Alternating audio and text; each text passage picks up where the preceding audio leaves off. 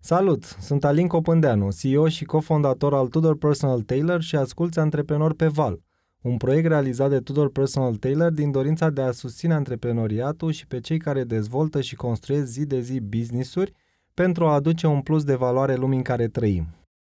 Acest episod îl prezintă pe Laurențiu Victor Bălașa, antreprenor în serie și investitor, fondator Underline, o aplicație mobilă ce îmbunătățește experiența cititului. Laurențiu face parte din noua generație de antreprenori și a fost premiat în cadrul Forbes 30 Under 30. Printre proiectele în care s-a implicat ca investitor sau fondator se numără T-Me Studio, OmniConvert, Follow Art Production și Valar Properties. Laur sună totul atât de bine încât înainte să spun aproape că îmi vine să-ți promit că o să dăruiesc și eu ceva la schimb. Adică cum? Citești și câștigi? Da, nu mi iese chestia asta din cap pentru că mi se pare că în sfârșit se face dreptate. Îmi amintește de aia riși și câștigi, era pe vremuri. Păi cum, erau riși și câștigi, te uiți și câștigi. Eu vin și din uh, filozofia asta, înțelegi? E bună asta, trebuie să o folosim. Citești și câștigi. Citești și câștigi, da, da, da. Da, da, da, asta e ideea. De data asta la propriu vreau să spun, pentru că în general când citești câștigi. Normal, ci- Este evident, da. citești și ești câștigat, dar încercăm să creăm piața asta în care poți să și câștigi în lumea materială. Să ai ceva de câștigat concret, nu doar cunoaștere. Pe scurt, despre ce e vorba? Underline e o platformă pe care um, oamenii își pot lua notițe din cărți Da. și apoi le pot publica și alți oameni care sunt interesați de cărțile alea le pot uh, citi, le pot, uh, îi pot followi. E o platformă E o platformă care Interesant. grupează oamenii care ar putea să fie interesați de lectură și mai ales de beneficiile ei. Odată. Îi adună pe toți într-o comunitate. Da, exact, în jurul cărților, în jurul intereselor pe Ei anumite reprezintă cărți. o comunitate, dar nu erau și adunați împreună. E foarte greu să te agregi cu oameni cu care, să te strângi cu oameni cu care ai aceleași, citești aceleași cărți acum. Sunt puține opțiuni pe piață.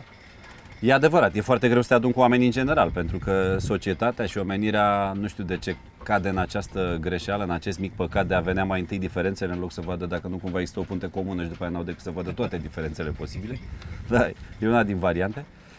Uh, Pe de altă parte, uh, sigur că e câștigul evident din citit ca idee și în al doilea rând încerc să-mi echipui că dacă cineva citește și uh, reușește să citească poate niște cărți foarte importante de la care eu n-am ajuns, odată că reușesc să identific ce ar merita să citesc și eu.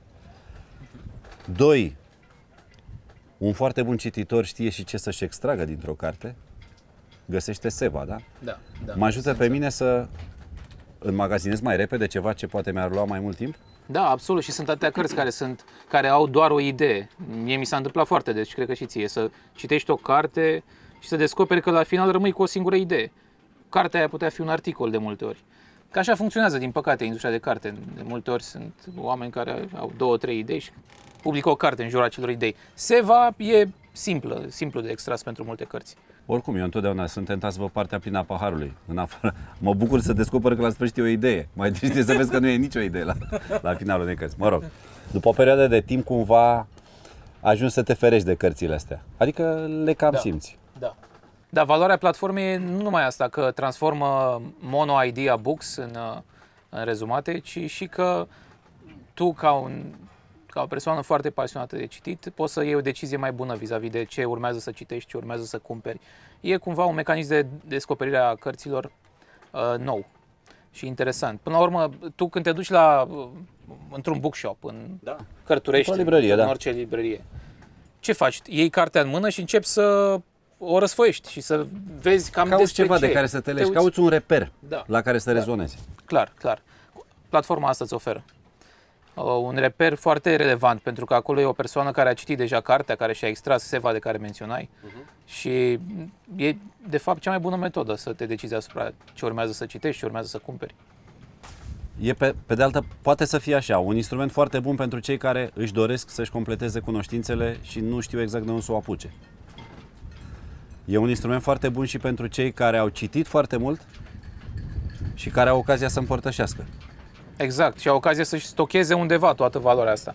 Pentru că oamenii foarte, foarte pasionați de citit uh, descoperă la un moment dat o problemă foarte reală și anume am citit 100 de cărți, cu ce am rămas? Cu ce am rămas după astea 100 de cărți? În ultimii 2 ani am citit 100 de cărți. Unde le am? Oamenii încearcă să E deja un, uh, un comportament curent. Oamenii și-au notițe pe, pe hârtie, le pierd agendele, uh, fac poze uh, cu telefonul la pagini, pi- le, pozele se pierd în uh, Da, galeria da. foto. Sigur, sigur, sigur, adică sigur. există deja uh, comportamentul ăsta. Noi îl ajutăm, îl, îl uh, enable, cum spunem asta în română. Ai fost gamer când erai mai mic? da, da, da. De unde știi asta? Sper, sper să se întâmple același lucru cu copiii mei, care sunt gameri Mie mi se acum. pare că gamingul este o metaforă sau este un mod de a-ți antrena capacitatea strategică la o vârstă fragilă s- foarte bun. Mi se pare că dacă reuși... Știi că există și știința asta, game theory se numește, care studiază toate jocurile uh, la nivel abstract, indiferent că sunt jocuri sociale, sunt jocuri uh, pecuniare, etc.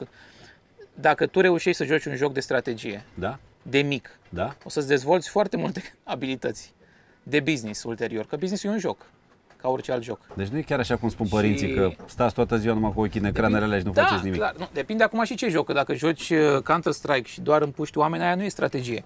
Dacă joci un joc, eu am jucat un joc pe care îl iubesc foarte mult și sper să joace toți copiii, care se numește StarCraft, Ok. care e un joc de strategie. Primul sport electronic din lume. Uh, Acum sunt foarte populare alte jocuri, uh, Fortnite, eu știu, dar ăsta este un joc de strategie Vezi ceva bun și în Foarte Fortnite-ul ăsta, valoros. dăm o veste bună. Sunt anumite părți, clar ai ce să ai, deprinzi disciplină, deprinzi, tu trebuie să te antrenezi când joci un joc. Ai o echipă, ai un clan, oameni cu care te întâlnești la o anumită oră, sunt lucruri pe care, abilități pe care le deprinzi, inevitabil, din, din această activitate.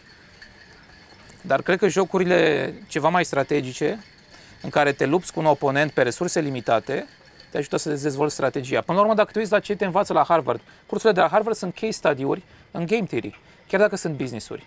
Modul în care te dezvolți acolo, dacă te duci să faci un MBA, tu studiezi în practică ex- exemple concrete în uh, anumite situații de business care seamănă foarte mult a jocuri.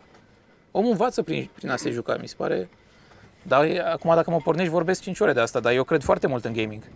Adică în, în gaming ca o unealtă pentru dezvoltarea oamenilor tineri. Păi ai putea fi și exemplu că într-adevăr așa este. E, nu știu un, ex- nu, nu știu un exemplu, sunt alți oameni. Să știi că foarte mulți uh, jucători de StarCraft, jocul pe care eu l-am jucat, sunt acum extraordinar de bogați din uh, a se juca poker online. S- Sunt foarte mulți jucători de StarCraft care au tranziționat pentru că abilitățile Ține de abilitatea cognitive de strategie. necesare pe, pentru a câștiga la jocul de StarCraft se translatează instant la jocul de poker. Probabilistică, oponenți, resurse limitate, sunt aceleași principii. Mie îmi place și latura asta pe care ai apucat-o tu, care nu e neapărat legată de poker, ci mai degrabă de citit. Deci te-ai dus exact unde sunt spaimele părinților. În loc să puneți mâna și pe o carte, stați toată ziua cu ochii în calculator. Și uite că tu ai ajuns să promovezi tocmai cititul. Nu, da. e, crede-mă că ești o, o să fie o gură de oxigen pentru toți părinții care cred că e pierdut orice pariu pentru că, iată, copiilor s-au apucat să joace. S-au apucat să se joace pe calculator. Serios, da, da, da. da. și iată că nu e chiar așa. Nu, chiar nu cred că e așa. Dar e, na, e, e, din exterior poate, poate așa, așa pare ușor. Cum a apărut ideea ta atunci când ai propus-o prima oară investitorilor? Când ai venit cu ea? Um, cum a apărut? Cum, cum, a, cum a fost cum a- primită? cum a fost primită? Da.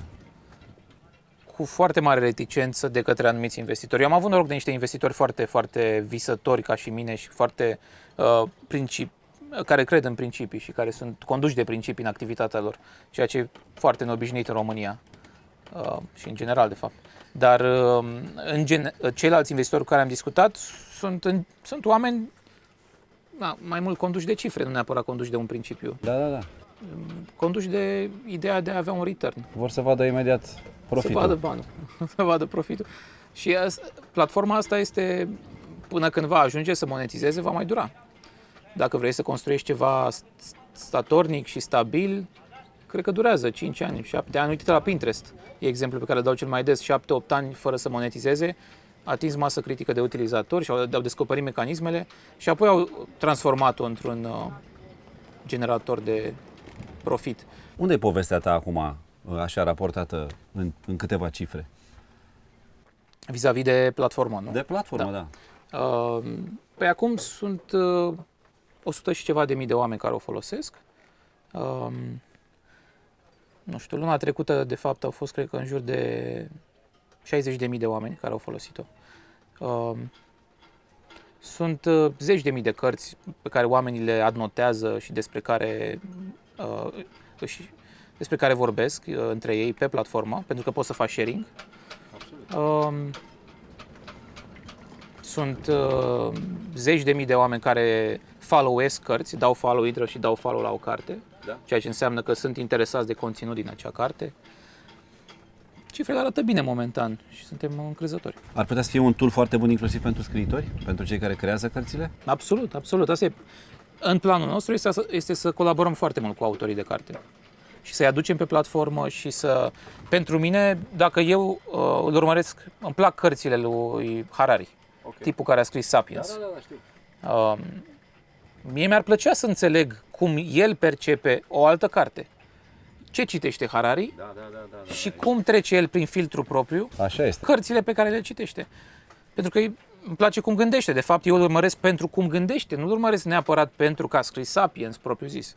Îmi place modul în care abordează lumea, înțelegerea lui, filtrul lui personal. Respectă strategia pe care ți-ai imaginat-o până acum proiectul ăsta? Că văd gamerul. Sigur ți-ai făcut o strategie. Întrebarea e dacă ei respectă.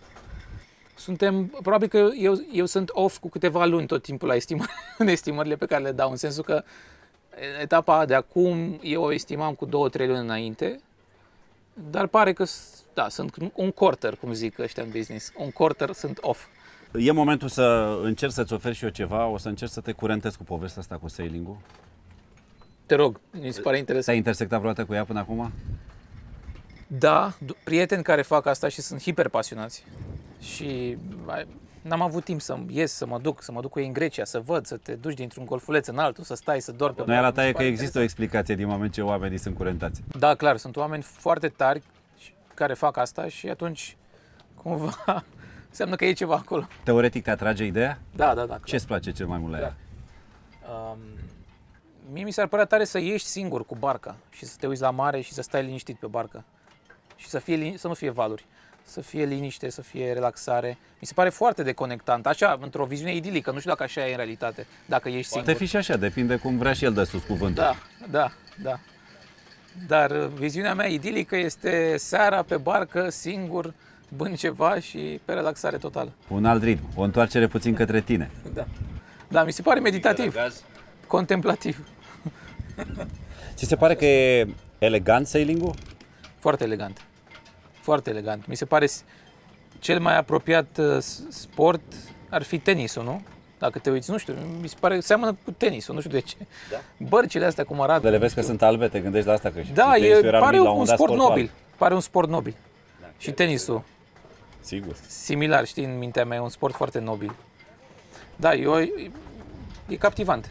Nici nu-ți dai seama cât de tare se leagă toate poveștile astea. Citit, sailing, antreprenoriat. Și eleganța la mijloc, le leagă pe toate trei. Că toate trei sunt îndeleniciri elegante. Și cititul, și sailing-ul, și antreprenoriatul. Cât e de importanță eleganța pentru antreprenori? Mă bucur că spui că antreprenoriatul e elegant, că mie mi se pare că la noi în țară există, ac- există în continuare acest stigmat. Cum că faci business, cumva... Noi nu, încă nu avem, eu am, văzut, eu am văzut un interviu odată cu uh, Patriciu, care spunea că noi nu avem cultura succesului, a fost la profesioniștii, dacă știi, era pe Da, da, vremuri da, sigur, sigur, profesioniștii. sigur, sigur. Cred că încă mai e emisiunea. Uh, și mie mi s-a părut foarte adevărat și cred că s-au făcut uh, pași în sensul respectiv de când a dat el interviul ăsta, Dumnezeu să-l ierte, și a trecut și oamenii încep să aprecieze uh, antreprenorii, există tot felul de show-uri, tot felul de e promovat, e început a fi văzut ca ceva nobil. Eu cred profund că modul în care poți să impact, că antreprenorii sunt sursa um, bunăstării în societate, nu politicienii. Politicienii nu au un impact concret, pentru că structura de incentivuri în jocul lor este greșită. Ei, incentivul lor este să fie realeși peste 4 ani și atunci toate acțiunile lor sunt, co- sunt înspre direcția respectivă. Un antreprenor, incentivul lui este, fără să intrăm în Adam Smith, toată filozofia cu mâna liberă a pieței, simplist. Un antreprenor încearcă să creeze valoare pentru el, inerent creează valoare pentru cei din jur. Antreprenorii sunt cei care aduc bunăstare în societate, nu politicienii. Poți să te întreb cât de importante sunt hainele pentru tine? Hainele? Da, da, da, da. da. Știi că noi avem vorba asta, că haina îl face pe om. Mai e valabilă? Cred că, da, clar, pentru mine sunt importante hainele, doar că nu acord îndeajuns de mult timp și nu am destul timp să acord acestui subiect. Mie mi se pare important dar e greu să prioritizez să mă duc să-mi cumpăr haine, să mă duc să mă ocup de domeniul ăsta. Cred că de 10 ani îmi propun să gata, o să încep și eu să învăț despre domeniul ăsta fashion. Mi se pare o formă de artă, cumva. Um, dar n-am reușit să acord timp, știi, să mă gândesc cu ce mă îmbrac, cum mă îmbrac, să... E foarte... Ceea ce nu e bine, trebuie să prioritizez. N-ar putea să te pună și mai bine în valoare? Normal, absolut, absolut. Și primul impact contează foarte mult. 100%. Inclusiv în antreprenoriat. 100%, 100%.